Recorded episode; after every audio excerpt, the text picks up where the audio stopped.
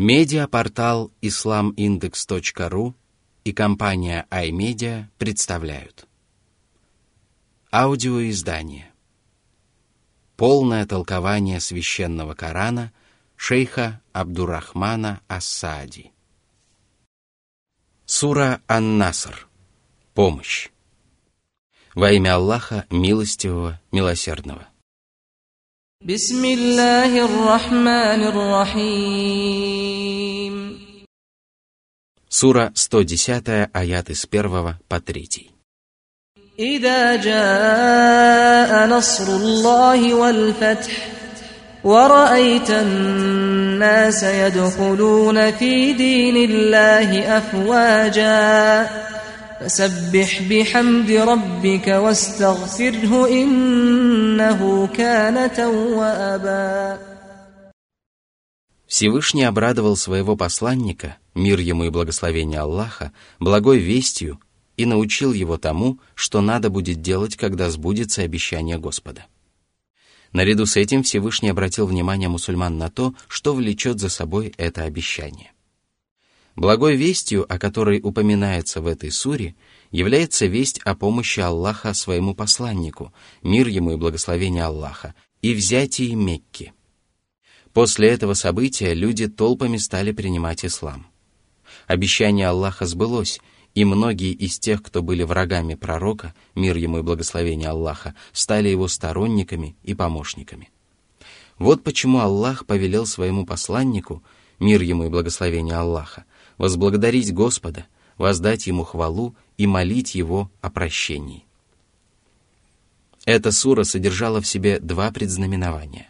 Во-первых, Всевышний Аллах пообещал, что победа будет постоянно сопутствовать его религии, а восхваление Аллаха и мольбы о прощении будут облегчать ее достижение.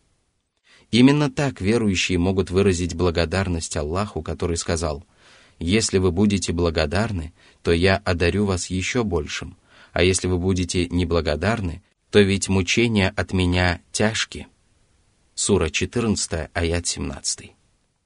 Правоверные стали свидетелями истинности слова Господа как в эпоху правления праведных халифов, так и после нее. Ислам — лишь одна из многих религий, но помощь Аллаха этой единственной истинной религии никогда не запаздывала.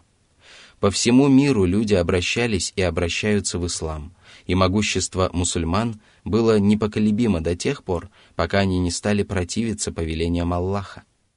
Вот тогда между ними возникли разногласия и противоречия.